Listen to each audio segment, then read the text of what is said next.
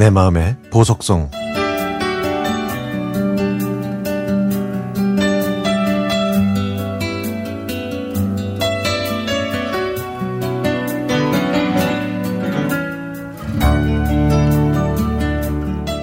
제 딸들이 초등학생이었던 아주 오래전 봄날 아이들은 학교 앞에서 파는 병아리 다섯 마리를 사가지고 왔습니다.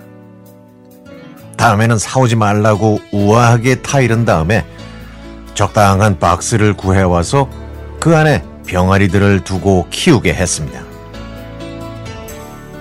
작은 녀석들이었지만 삐약거리는 소리가 집안에 활기를 불어넣어 주었죠.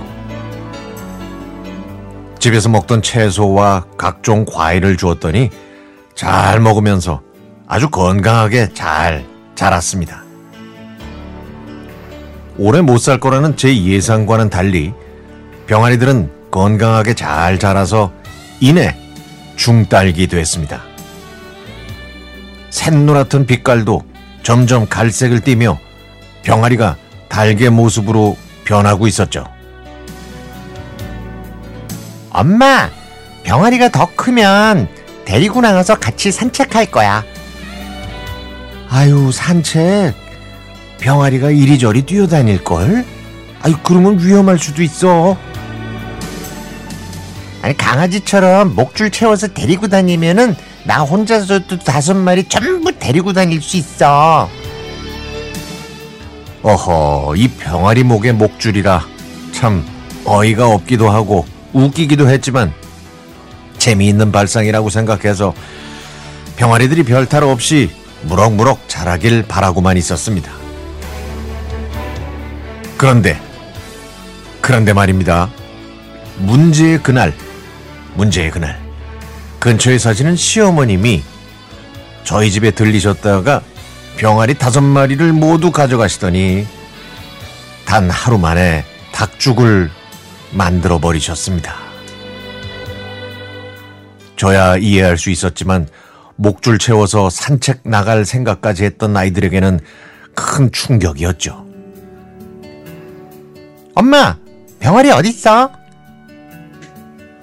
삐약이들이 보이지 않자 불안해하는 딸이 물어봤지만 저는 어떻게 대답해야 할지 몰라서 머뭇대고 있었는데 그때 바로 그때 현관문을 활기차게 열고 들어오시는 시어머님의 우렁찬 말씀.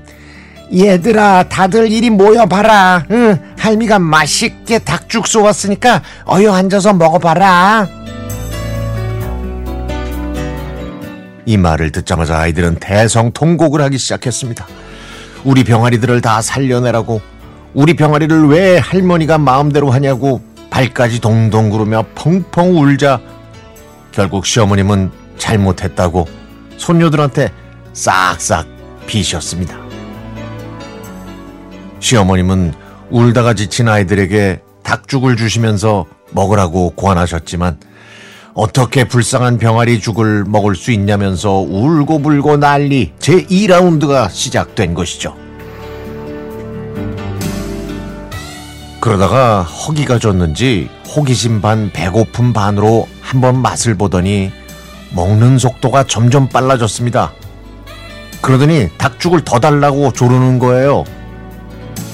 슬퍼서 눈물은 나지만 닭죽은 맛있고 하하 앉은 자리에서 냄비를 후딱 비웠지만 병아리가 불쌍하고 보고 싶다면서 울던 그 아이들의 귀여웠던 모습이 생각납니다.